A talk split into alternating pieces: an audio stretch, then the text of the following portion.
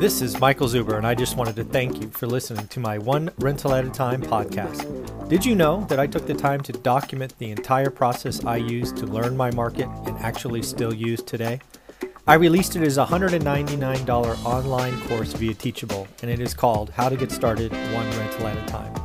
With that, you get access to my private Facebook group and can join our group mentoring calls every Saturday at 9 a.m.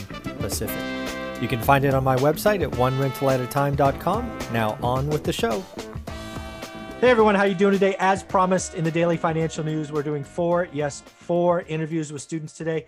The reason I'm doing this is I want to see what is going on in the one rental at a time world. I want to learn, see what I could do better. Maybe there's some consistent questions or topics that I could cover. Second, I want to see how students are translating what they are learning. And of course, these are all being recorded. So, yes, they can help you, other newbie investors. So, let's welcome Kyle to the show. How you doing, Kyle? Good, Michael. Hey, glad to be here.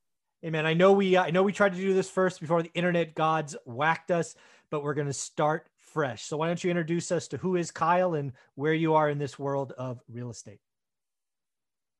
Um, sure. So uh, my name's Kyle. I own two houses. I have one rental, and I own the house that I live in. And so I'm just kind of getting started. You know, I just bought my second house a couple months ago. So I, I just had had started. a rental property for like two months now. So I mean, actually on Friday I just collected the second month's rent, and it was like unbelievable. It, it, I didn't have to do anything. I, I screened my tenants good, and 30 days later another rent check showed up, and it was I was like, sweet. Let's. I'm looking forward to the 19th again next month. Let's do this. So some is good, more is better. Uh, yeah, I think so. I mean, very. Cool. I'm assuming I, I, that's what they tell me.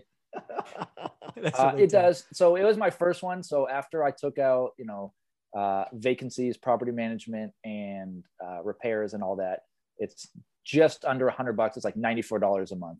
Okay. And so. what's a little bit different about your story? And again, I've heard it because the first video bombed uh, meaning the internet gods smacked us. You're doing this as move, buy your owner occupied, finance an owner occupied, live there a year or so, and then and then moved to another one. So when we talk about you just having your second rent check, you actually lived in that house for a year and then moved, and and that and that's a great strategy, folks. That gets FHA financing. It's the cheapest debt possible. Uh, it's a pretty amazing thing. Is that correct? Yeah, hundred uh, percent. It's just you know I I don't have the the Joe. I didn't I didn't make the right life decision to become a doctor or a lawyer. So I just you know average Joe, average income. So I kind of tried to had had to get a little creative of how to acquire properties, and so I think it's just, a great uh, strategy. I uh, let's be clear. Also, let's hit the whole high high income side. One of the things I, I've tried to make clear to folks on the One Rental at a Time channel is I actually think those folks with high incomes, the doctors, the lawyers, uh, it's actually harder for them to establish financial freedom because Kyle, I'm going to guess your monthly nut is not 30 grand a month, I'm guessing. So with me, my wife, my two kids, we've been pretty aggressive about cutting our expenses and we we can get by on like 3500. There you go. I mean, that's like you know, base base, you mm-hmm. know, that's not frills, but that's how much our uh, our base yeah. is. So so A, I hope people are noticing he knew the answer. I wasn't even fishing for it, but the fact he has a number that's incredible. What would I say? 98% of the people I talk to just guess. So if he says his minimum is 35, if he has a monthly, I mean, if he gets to five grand over time, you know, that's a home run. That's freedom. That's choices, all of that stuff. The other thing, Kyle, Michael, I don't. Not, go ahead. Just real quick. I know how you talk about on the course how you said people make really complicated, crazy spreadsheets. I have that for my life monthly bills. And so I could show you this crazy thing. Like I, I average out all my bills over a trailing 12 on my electricity bill, my gas bill, like everything. So I know plus or minus like what does it cost me per month to live so that is awesome i tell you i'm dude, one of those crazy spreadsheet people no i mean that's there's there's crazy and then there's valuable right so somewhere in there is extreme value because most people don't know most people go well I take home like six grand a month and I got a little extra, so I'm good. That's not okay, right? How how leaky is your boat? Because you're probably wasting money in lots of lots of spots. The other thing, Kyle, well, and, go ahead.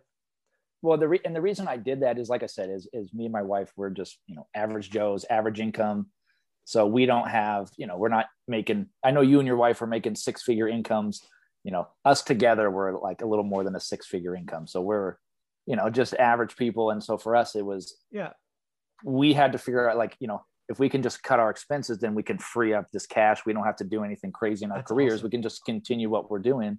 Yeah. And through that, that's how we freed up some cash. And then we just initially decided to just do the owner occupant route, at least for the first couple. I think that's genius. you know, we, we don't have to go put 30% down as I know that's what you like to do. And, and we would like to get to that point, but Mhm.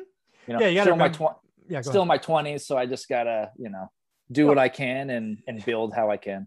you are so first off kyle um, you are decades ahead of most people so uh, i know we're going to get into your questions but i rather i want you to realize that what you and your wife have set up you know already is at least a decade ahead of anywhere i was what i just happen to have is 20 years of experience now you know Sure. kyle in 20 years the picture is going to be very different as long as you remain diligent as you are now uh, Sure. I want you to realize that. And the other thing to realize again, that the fact that you know your number at 3,500, I mean, the wife and I, sure, we may have had higher incomes, but our monthly nut when we started this was over 20 grand. I mean, that's how stupid it is to live where I live. Right. Yeah. so that's well, what I meant know by doctors and lawyers. It's harder to get out. It is a lot easier to leave the rat race at 3,500 than 20, just mathematically speaking. Right. So, Yeah. yeah. And the other thing I want to realize, I want people to hear from our story that make sure we don't miss before we get to your questions is you were you actually lived for a time in Santa Cruz. It's it's right up a Highway 17 from where I live. Uh, it's it's a great place, assuming it's not foggy, um, but it's also very expensive.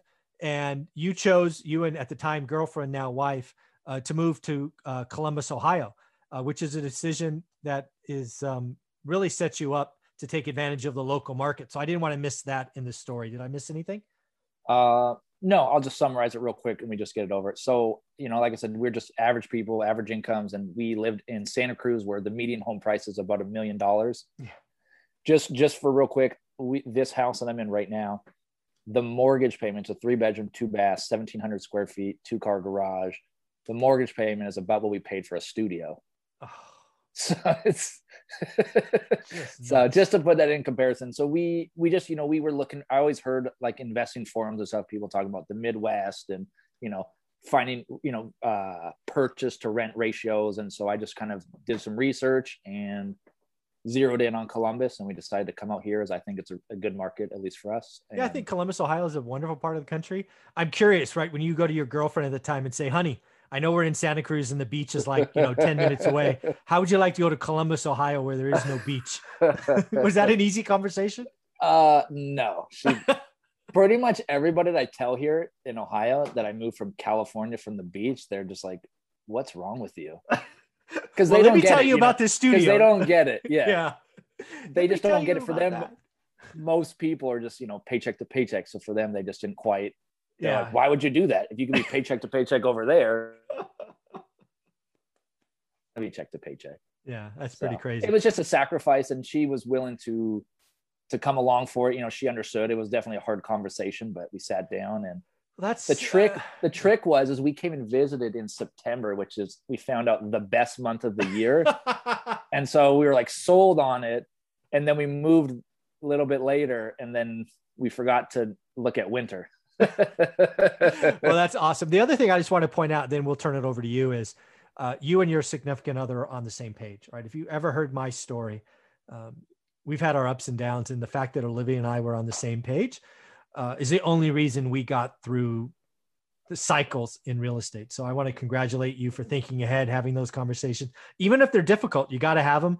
Don't guess. Don't pretend. Don't avoid. Have them. Get it over with, and, then see where you're at. So kudos to you. Uh, so Kyle, I want to turn it over to you. Uh, you came with a set of questions. Let's get started. Sure. I just want to make one more comment. What you're saying is, I think in the beginning, it's definitely harder because you don't have anything to like, you're saying, hey, let's move to Columbus, let's buy real estate. But from there, it's just a dream. Like, you don't really have anything. And once you kind of get the ball rolling, it's easier to look back and go, wow, that was a really good decision. And that's kind of right where we're at now is That's when we jumped out here, we had zero. And now it's like, hey, we have a property. Somebody's paying us for it every month. We're looking to now get our third one, our third property. So two rentals and then our house. And it's just now it's easier to be like, yes, that was a good decision. So I just, Yeah. it's hard on it's hard on zero, but once you make progress, it's better to, I think to, to realize you made a good choice. Well said.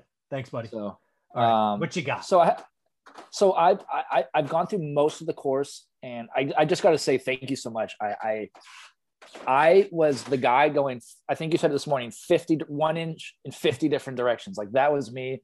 You know, Columbus is a metro of like 1.5 million people, Oof. and when I would look at properties, I would look at the whole metro.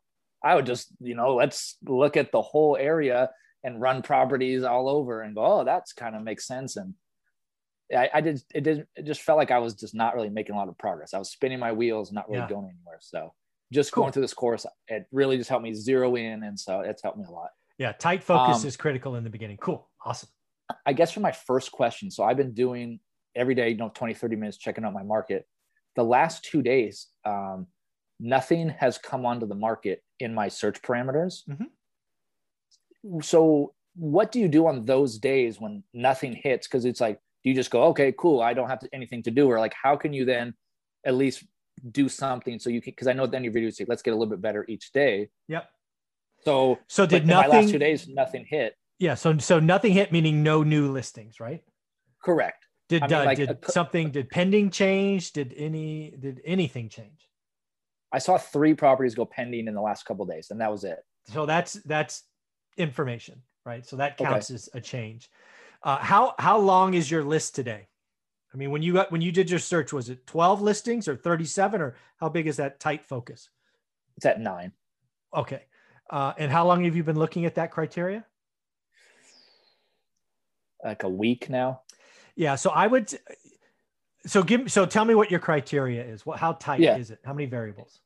Uh, here I got it right here. One sec. Sure. Uh, duh, duh, duh. so it's it's a three bedroom, two bath or bigger, Okay.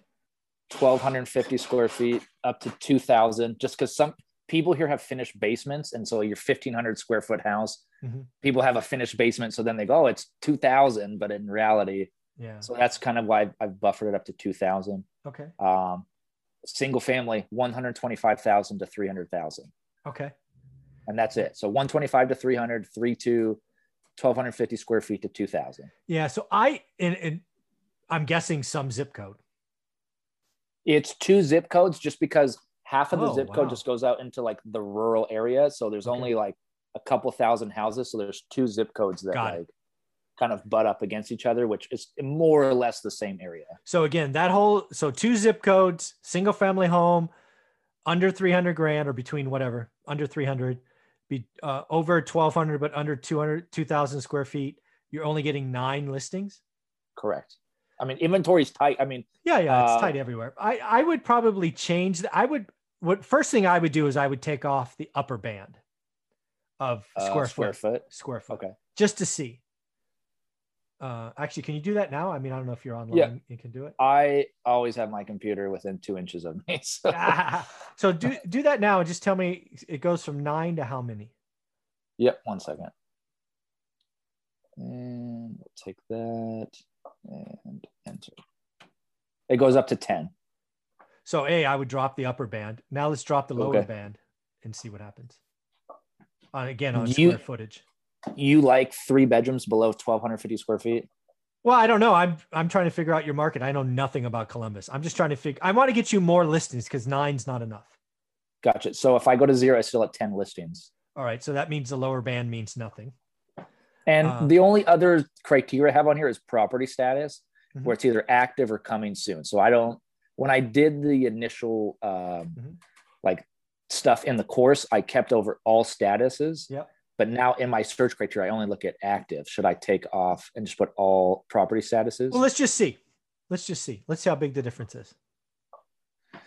uh, it goes up to 72. All right, so that's too many. So what happens if you just did? What if you did pending, active, and coming soon? I'm not sure what other status there is. So my agent, I have, so I have like access to the MLS. So I have contingent escape, contingent finance and inspection, and contingent lien holder release. Uh, so contingent. What were they, there again? there's contingent escape, contingent finance and inspection, Mhm. and contingent lien holder release. And is there one that says pending? No, it doesn't say that. So Right, I mean, because contingent contingent- escape. Yeah, so could do contingent financing and inspection as the So- only additional one besides active and coming soon. So if I do that, so if I if I take it off, I'm down to ten. If I put it on, it's at seventy one. Oh, so it doesn't really okay. Yeah, so so so But let's put the square footage back in okay. because that's kind of what I felt is like I was like I don't feel like I'm getting enough search criteria. Yeah, I I would I generally I don't mind nine actives, but I would like to see like 11 pendings. And I don't know what the criteria is in your MLS because I, but in my market, at least maybe not today, but over time, pendings come on and come off a lot. And it Yeah. could be inspections, it could be appraisals, it could be, uh, you know, loan contingencies, it could be lots of things. So I, I like including pendings, um, but I just don't know what your criteria Sure. are. So so if I put the square footage back twelve fifty to two thousand, Yeah. Active there's ten and pending or contingent there's thirty eight. You're close. Yeah. That's okay. pretty close. I might keep that. I might. I. I again. I like to be between twenty and forty. Right. What Okay. I just heard you say is fifty-eight. I think you said 48. Forty-eight. You're. You're. like you, right again, you only have nine days, so I. In the short term, I would rather see you focus on the ten, because while Of it's course. low, you're still early. Right. Okay.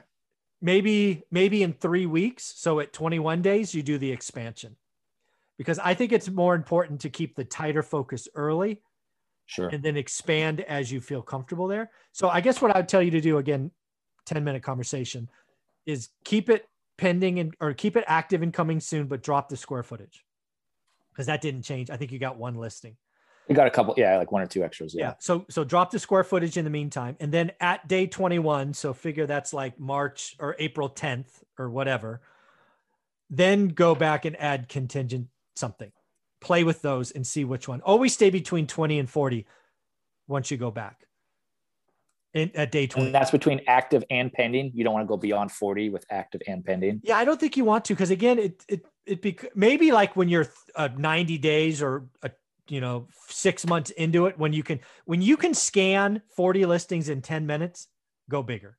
Like Okay. I can scan hundreds in like seven minutes, right? But like a machine. yeah, I mean, it's because I've done it enough where I, I know the little things that I'm looking for. But until you build that DNA, tight focus and fight, fight the urge to expand too soon. That makes Okay. sense. So my next question here, one sec. Um, okay.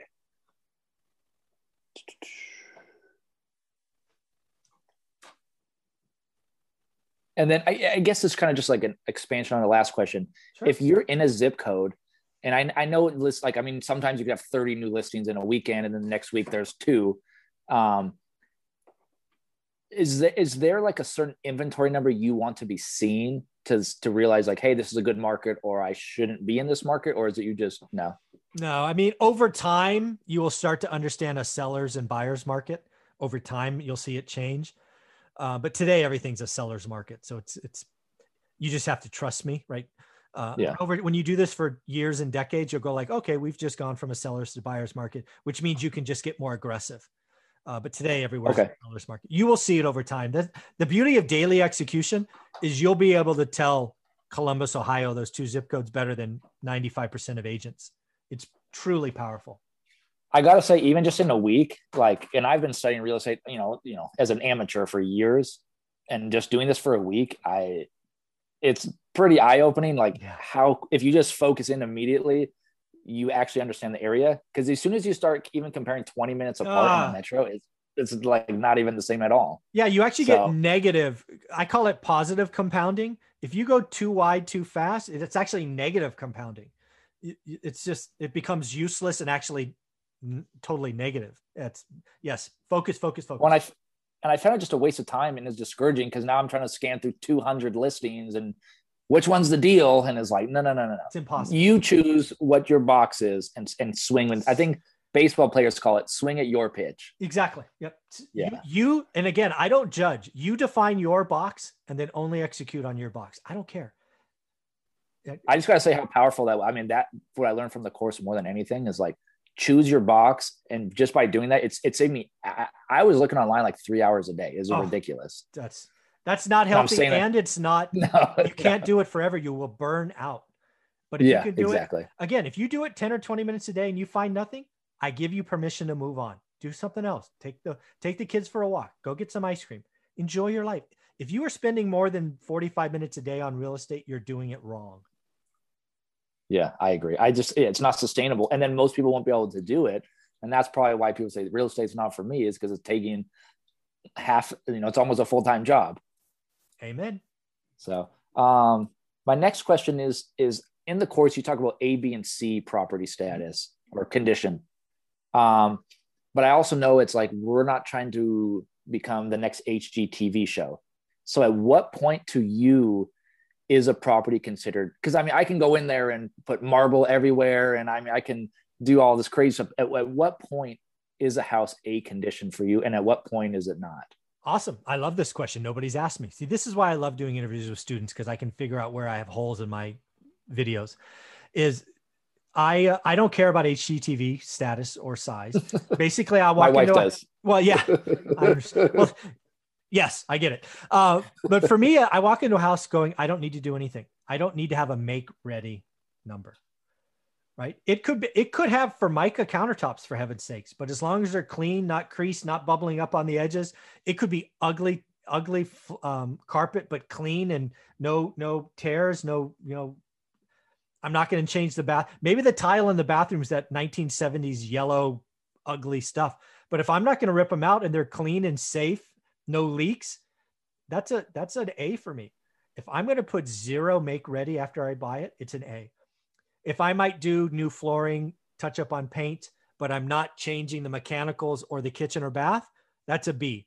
If I'm going in there and I'm going, not only is it a 1970s bathroom, but half the tiles are cracked. And oh, by the way, uh, that's peeling and a tripping hazard. That's a C. Sure. So, so this house, so for example, this house that I'm in, I think is really clean. I mean, it's not, it doesn't have granite countertops. It has just like whatever, but they're nice. They're clean. The cabinets are clean.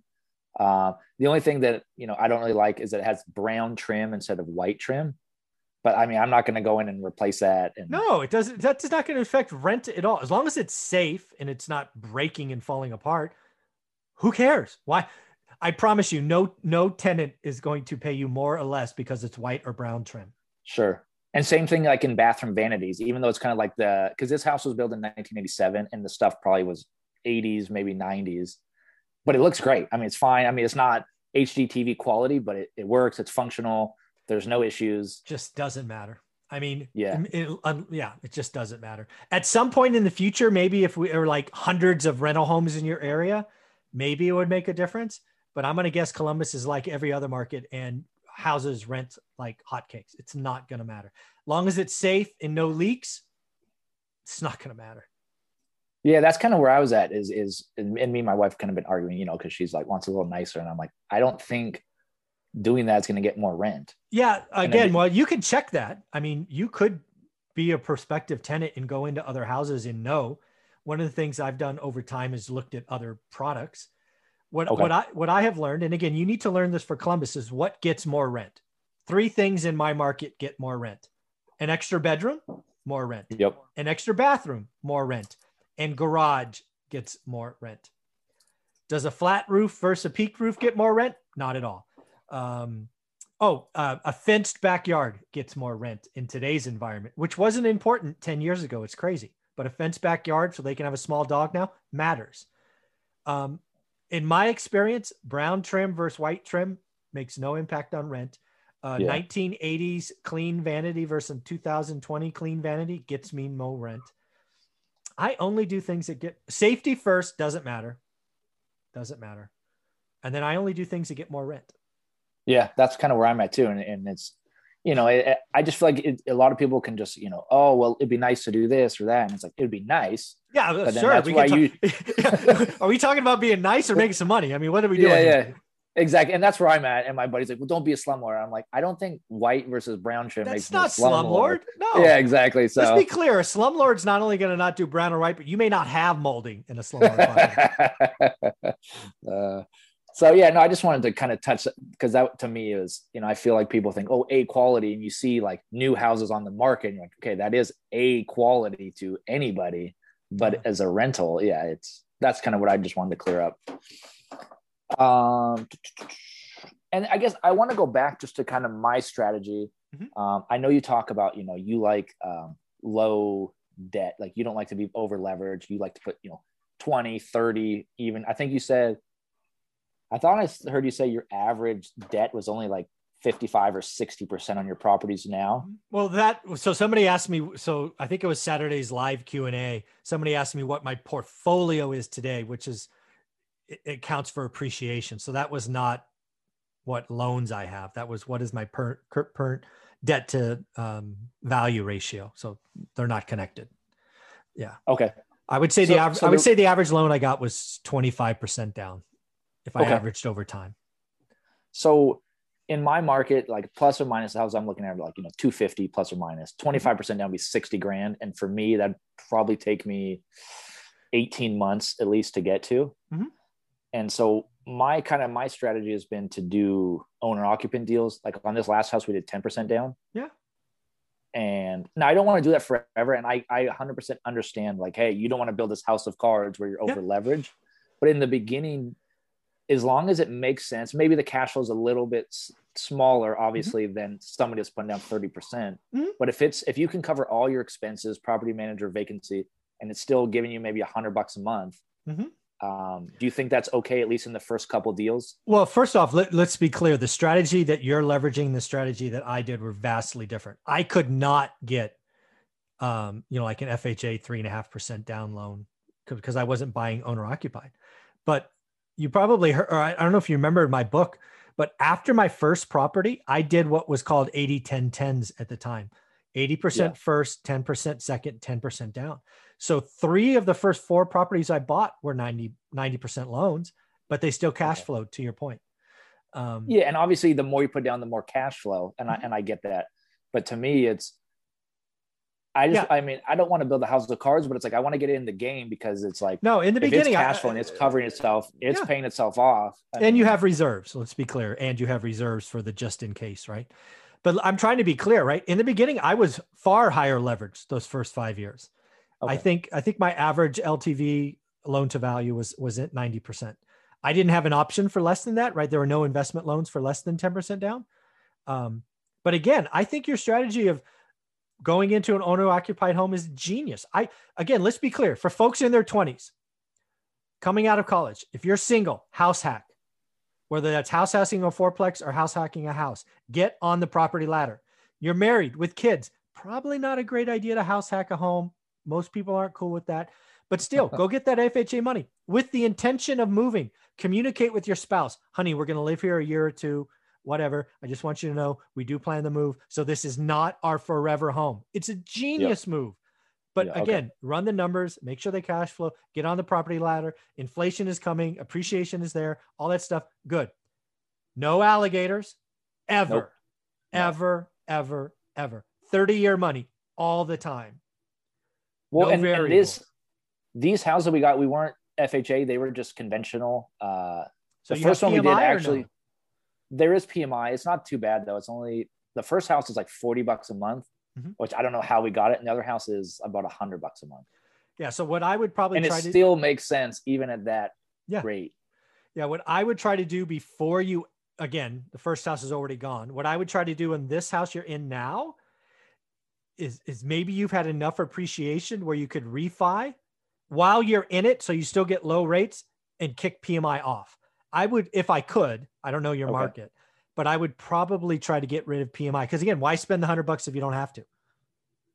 I would have that sure, conversation.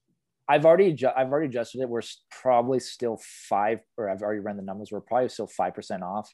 Mm. Um, so I would pro- uh, right now the house is worth about two eighty. We mm. owe like two forty five on it.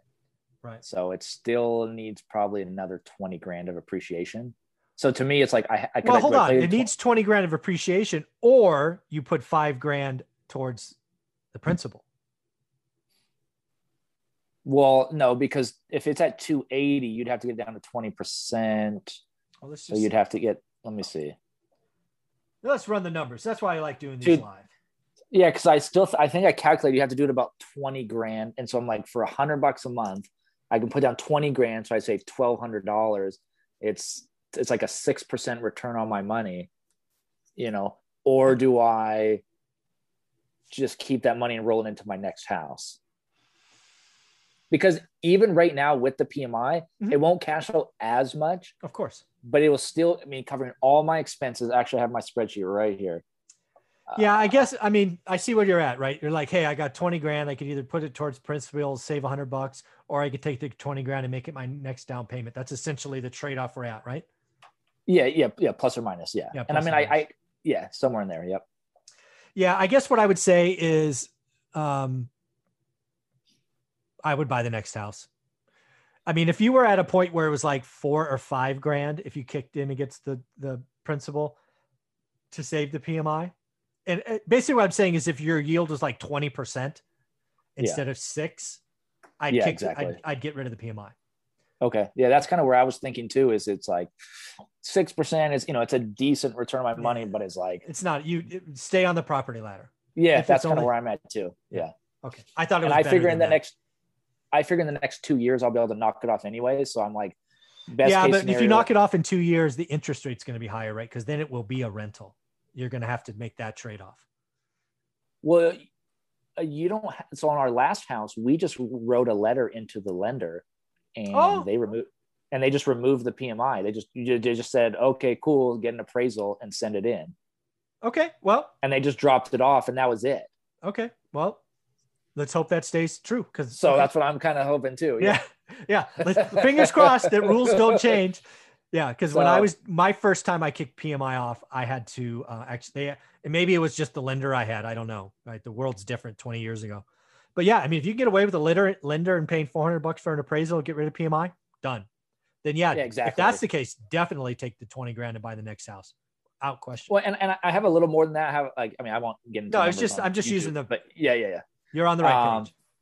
So that's kind of where I was at. Is like it, and to me, you know, twenty grand is still pretty considerable. You know, Yeah. I, I'm looking to build up, and you know, so No, you're to me right is like you know that's a big chunk to just to get the PMI off versus if it more or less it'll cash flow it, it with the PMI it cash flows about 50 bucks but that's after property manager vacancy everything so I'm like it still cash flows once that PMI drops off it'll be like at $150 and from Yeah. there it, life gets and, better from there.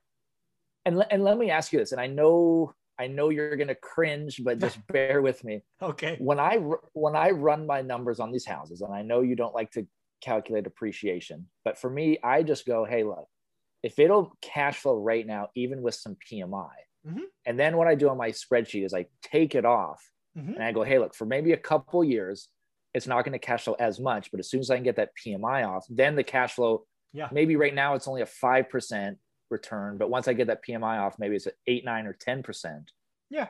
I know it's a little riskier, but I'm just, and I'm not trying to get 10 properties like that. No, but for I- my first four, I'm trying to kind of, I think I think you're on the right page. I, I fully bless that strategy. Again, using the owner occupied route, leveraging the down.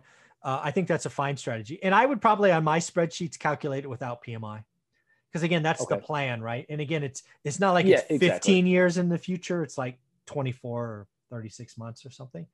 Yeah, I and that's what I I think that too. strategy. That's what I think. I was like, if I put 10% down now, every year, the first first 10 years, it pays itself off 2%. So I was like, in the first two years, I'm up to 14%. And if I can get 6% appreciation over the next two years, I'd be at 20% in two years, two and a half years, and I can drop that PMI. And so if I can buy it now, lock in the debt now before rates go, before prices go, Yes. And I, I know it's a little riskier, and so I don't want to do that forever. But like I said, my first four, you know, I'm young enough where I'm like, you know, I want to get on that property ladder, make this happen. It still has to be a good deal. It Yeah. still has to cash flow even with PMI, Yep. but the cash flow will go more once that PMI is off. I fully bless that. Yep. Okay. Gotcha. Gotcha. Um, no, I appreciate it. My guys want to take a break. I don't want to hound you with questions. I just, No, keep going. Let's go. Well, no, I just want to say thank you. I, Oh, I mean, you're welcome. for me, for me as a young guy just trying to get started to talk to somebody who's a multimillionaire, who's got you know things at almost 200 units, it, it's it's a blessing. So just thank you so much for your time. I really appreciate it. Oh, thank you for that. It means a lot. I like uh, I, I'm gonna love hearing in a decade you're at 37 or 50 or whatever the number is. Uh, I like doing this stuff. Uh, yes, I, like it too. As, when I got those rent checks, I just as it was a game. It was a game changer. My wife's like, "We need more of these," and like, I, yeah, I some agree. is good, more is better. I agree. so, uh, that's funny. All right. Um, I'm just gonna kind of take this a little different. So now that I've been talking to you know, friends and family about what I'm doing, and I haven't been like, "You need to do this," you know, I just kind of been telling them what I'm up to, and I hope they do get into the game. You know, uh, so I'm now getting to my third one, and you know, my friends are like, "Oh, what are you doing?" I'm like, "Oh, you know, buying some properties. I'm trying to get my third one," and they're like, "Oh, that's interesting. Maybe I should buy real estate." And I'm like, "You should if you know what you're doing." Yeah. You know, like, because not every house is a deal. Well, it is at a certain price, but you know, but I feel like a lot of people just think buy real estate and it goes up, and it's like, eh, yeah, people thought people thought that in 06 as well. yeah, so the other thing is is I think it sounds great, like on BiggerPockets and stuff, saying you should be a syndicator, take people's money, and you can make all these fees and X, Y, Z. And I and I think it's great, but at the same time, it's it's also a big responsibility. I mean, you now have friends and family's money, you know, and they're counting on you to make a return. And yeah, and so for me, I, I you know, I've played around with the idea in the future. I'm like, okay, you know, maybe once I get a little bigger, mm-hmm. it might be interesting. Mm-hmm. Um, but I, I, I don't want to do it right now. I just think it's too premature. At what point do you think you would even be ready for someone like my age? So I'm about to get my second rental. When would you even consider it? Like before you're like, hey, until you get well, to this point, yeah, I think there's, I people. think there's two things to decide. Essentially, what you're talking about is borrowing other people's money, right?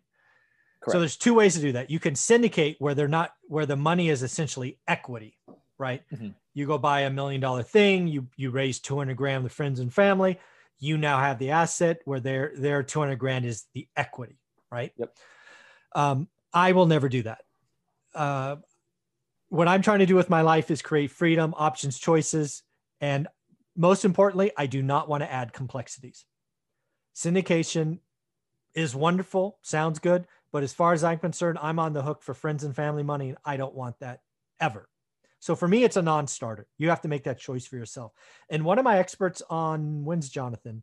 He, Jonathan on Thursday and Anna on Wednesday are both syndicators or have syndicated, but they they they they have tax documents to figure out. They have other things to do. I'm in real estate for the freedom.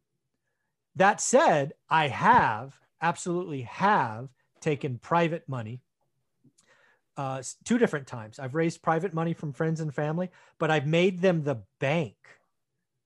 Right. So they're just lending you debt. They're yeah. They're they're they're they're on the insurance. They're they're tied to the asset. If I die or run away, they can foreclose on me. It's a one to one relationship. I don't pool capital. I don't go, hey, everybody put up five grand and you're all on this because again, life changes. You get divorced. You have a health crisis. Everybody's different one to one relationships. Again, simplicity, no complex. So, again, right in your world, maybe I'm just, again, playing.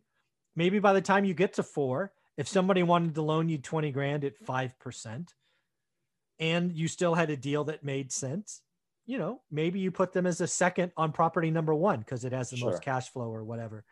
Um, but you're probably years away from that. But you'll have yeah. to make a choice. What do you want to be? Have them be the bank or do you want them to be the equity? And for me, they're vastly different choices. Yeah, and that's just what I want to run by you. That's kind of where I was at. Is like, you know, it it sounds great when you hear somebody go, "Oh, here's the benefits of being a syndicator and you can make all this money," but to me, it's like it also adds so much complexity. And now, you know, your friends and family are relying on you to make them return. You're responsible. And to me, it's like it's just another form of a job. It's a high paying yeah. job. You can make a shit ton of money. But what is life about, folks? Figure that out. Life's about being happy and doing what you want when you want. Kyle gets to five grand a month. It doesn't matter. Does he need more? Maybe, yes. but yes, I do, you Michael. You don't have to do syndications to get more. Yeah, no, exactly. And that's good. I just like that's where I was leaning. I just wanted to run it by somebody a little more experienced. Is like, I just you know like those conversations have just kind of started to happen. I'm just like, I don't, I don't think this is a good idea you know because once you see once you know your friends and family see what you're doing they want the returns but then they just go, "Here's my money," you know, you deal with it, and it's like, you know, uh, Yeah, maybe I'm- you should go do this yourself. Yeah, I'm okay with them being the debt. I'll never do it where they're the equity. gotcha. Okay, yeah, that's gotcha. Yeah, I just wanted to run the by. Thank you so much. Um,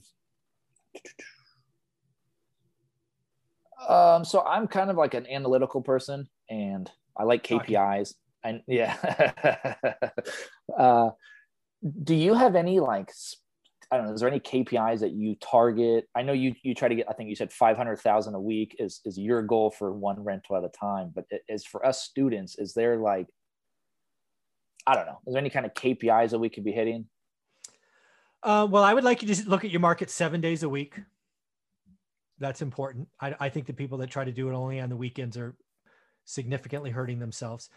Um, and let's just break that down. I would be okay with like 28 days out of a 30 day month. Life happens. We have families. We have travel. Uh, Hmm. But I don't. I'm I'm not. This is not hyperbole. I've looked at my market for 20 years, and I think I've missed 30 days. Right, 35 days. That's incredible. Right. You But that's have- where where you're Yeah. where you're at. yeah, you Yeah. have the saved search, you hit it, you find, and again, the beauty of having a safe search is I could do five minutes here. Sometimes that was, you know, five minutes here, five minutes there, five minutes. I mean, but anyways, I think that's imp- that'd be a KPI I would watch. Um, And I guess here's another thing is I Mhm. feel like people say, "Oh, you should put out, you know, 10 offers a week or 20 offers a week." And my concern with that is that it, then you're just you're just throwing spaghetti at the wall. Yeah, I don't I don't like that strategy. I I, I hate that strategy actually. Um, I want you to put out an offer on every deal that's either good or great, right? Once you know what Columbus is for average, and let's say it's six percent or whatever it was, uh, everything you do should be a seven or an eight. That's it. Yeah, okay. And again, 98, 99% of the stuff's average or bad. I've seen some properties that's almost like a negative or it is a negative yield. Well, there's lots Like- of cities, dude. I just did somebody in Vegas, and half that shit's negative. That's a Yeah, bad deal every time. So yeah, in Santa Cruz where I'm from, I I I ran some numbers and I was like, unless you're putting down at least 50% on a million dollar property, it won't even get close to cash Yeah. flowing. It's stupid. Just stupid. Yeah. Yeah, it's um what what are your thoughts just like on general markets? Like, I mean, I know you talk about the affordability index Mhm. and you know, and in each market that's different, but it's do you think just there's a broad number where it's like, hey, most people can afford a two hundred to three hundred and fifty thousand dollar house? Yeah, I think every city's different. That's why the affordability index is that one of those things. I'm sure Columbus, Ohio, at a million and a half people is big enough to have one. I don't know what it is, but I'd go look at the historical numbers for Columbus and try to see where it's been because it'll change. It's cyclical. So I And it- was, I googled it last night, but it didn't come on a ratio of hundred. It was like, yeah, are zero to 200. well, it, Columbus was everything was over two hundred. So like right now, it was like at two. Yeah. So do, Oh, I don't care oh what it is. Do me a favor. Go back and look at it over the last two decades. At any one point in time, the affordability index means nothing. You need to look at it in a historical perspective because what you're looking for is yellow and red flags. Okay. And what you're looking like, go look at Columbus in 07. That was generally speaking the top of the market. Maybe it was 08, maybe it was 06 because every market was a little earlier or a little later. Okay. And that will tell you something. And then go look at it in, you know, 2000, which was generally speaking a, a low, meaning it was very affordable. Yeah. So yeah. go figure that out. It'll tell you a story. And I just don't know what it is for Columbus because I don't care. I don't invest there. I'm just taking notes here. Sure. Um, um, so at some point, I'm gonna run out of owner occupied um, Yep. like spots. Right. You can only do four, and I think you can go up to ten. And Actually, you know what? No, I don't think you will. If you're own, like, let's just say every year you bought an owner occupied house. No, you would not run that. Owner occupied is not that. 10 investment loans you can run out of. You don't run out of owner occupant loans so I could, I mean, in theory, for the next 20 years, do an owner occupant loan Once once, a a year. Yeah, Really? they might catch you. They might catch you eventually and make you stay two years, but that would be a lender specific thing. Gotcha. Um, no, you do not run out of owner occupied loans. Not I've not heard And- of that anyway. to me the way i look at it and and i you know just because i don't have a high income so to me it's like you know i have a certain amount of funds every month and year that i can save Mhm. and to me it's like if i go get an you know it's if i go do an owner occupant my interest rate will be you know a little bit lower which is better cash flow Absolutely. and so from the way i look at it is like if i'm willing to take the sacrifice of moving every year Yeah. for 10 years you and your wife, Right. let's be let's be clear. You and your Yeah, wife yeah. and your kids. It's not just you, buddy. It's everybody. Well, I'll tell you, when we moved on this last house, she said, I'm fine to do it as long as you do the move. I'm going shopping, honey. So she took the kids and she was hanging out, and I was doing the Well, movie. there you go. That, that's And a fair me, it was trade off to me. it. Yeah. To me, I'm like, you know, this is where we're going. And Yes, eventually I would like to, to stop that, but it's, you know, my savings no. rate's only so much. I'm doing what I can. And I think you're doing great, man. Yeah. So, um, and I, this is something I want to ask to you. Um, and this is kind of o- very open ended, but Sure. what is it do you think that and I and I've watched like a ton of your videos and Mhm. I've gone through your course and and uh what do you think it is like when people get started and then like taper off or fall off the bandwagon or you know like they they started but then for whatever reason they just they got one or two or three and, and they're done and, and i know two or three is better than nothing but it's the goal is to kind of keep climbing and so what how do you think people get started and then stop Well, so let's just make sure I understand. So let's just say that let's say this per how Like me, why do people get to two and then they stop?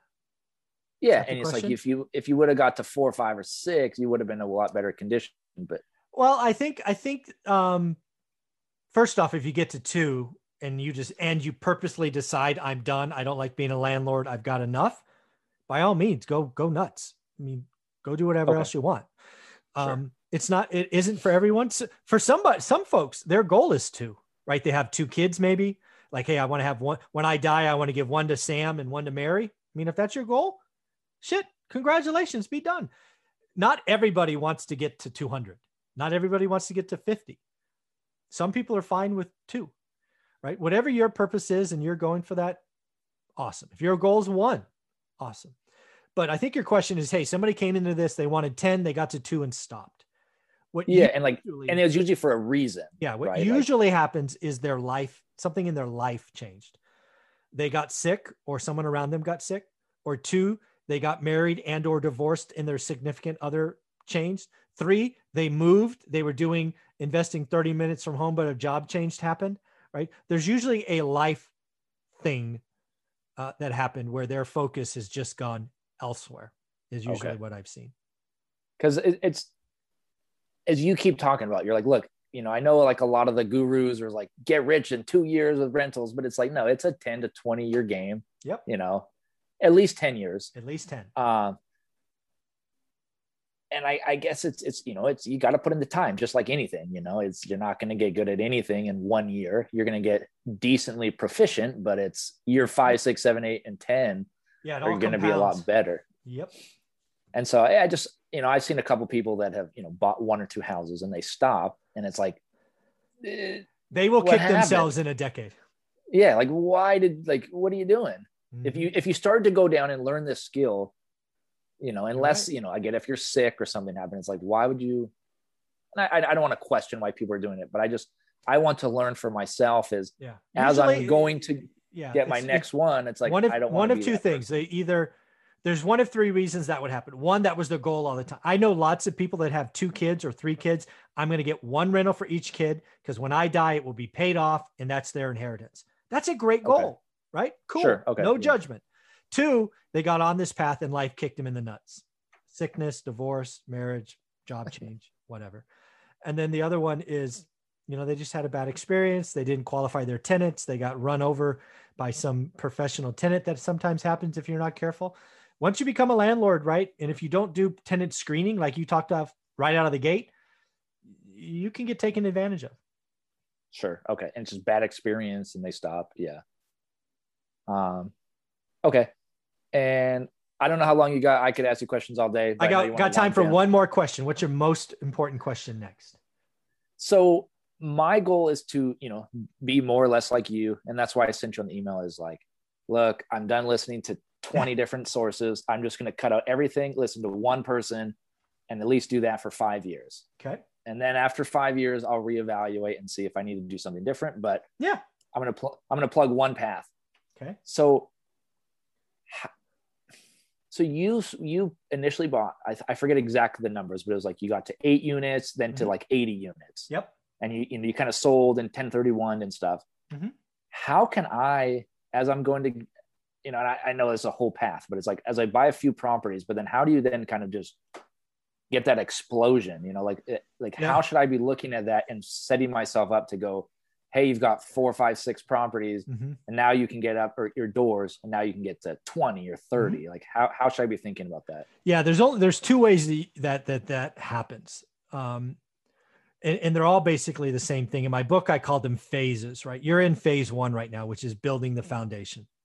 When mm-hmm. you get into phase two, you're going to be leveraging equity. No new capital, equity. Uh, so I don't know the Columbus market, but I'm sure it's appreciating it's appreciating at different rates than other markets. At some point, let's just say it five years from now, you're going to be sitting on 25 to 40% equity in different houses. Okay. And for me, the affordability index will tell me what to do. So again, I don't know Columbus, but what happened to me is I could not buy the ninth house because it became unaffordable, the ninth property. And what happens is you'll see, at least in my market, your job's to learn Columbus. When houses are high, apartments are low because everybody's buying houses and people and there's vacancies and bad debt and all of this stuff. So what I did is I took a very high priced asset that had tons of equity and moved it all over to this underappreciated asset, multifamily. Then when this stuff crashed, this stuff went up because people that were in houses moved back to apartments. Sure. So my understanding of most markets across the country is they don't go in equal. Right now, multifamily in my market's really high priced and houses are coming up. But I would say multifamily is more expensive and a worse investment than houses today. That's why I'm okay. buying houses. That will flip flop at some point. Right. So you can 1031 like we did. And again, my market of California moves, generally speaking, has higher appreciation and worse crashes than Columbus, I'm guessing but sure. so you so yours may instead of being four or five years, it might be six to eight years. The other thing you could do is you could do cash out refinances, right? Because not only you're going to have appreciation in debt pay down, but you'll probably have appreciation in rents. So you could take on more debt. Uh, so you, you know at some point in the future go oh my god not not only do me and my wife need to save 20 grand we could borrow from house number one and buy the next one tomorrow right? So okay. that will happen eventually, but you're, you're years away from that. But yeah, phase two starts when you leverage equity versus savings from your day job. And, and at what point should you start? At what point do you think that like you've got that? I mean, obviously it's how much equity you have, but mm-hmm. it's it's how how do you think about that? Like you're building your foundation versus kind of that next level. Like how? Well, how for me, I never that? planned it. it. It came and smacked me when I realized I couldn't buy the next house. It was really that simple. My spreadsheet okay. showed every number was negative right?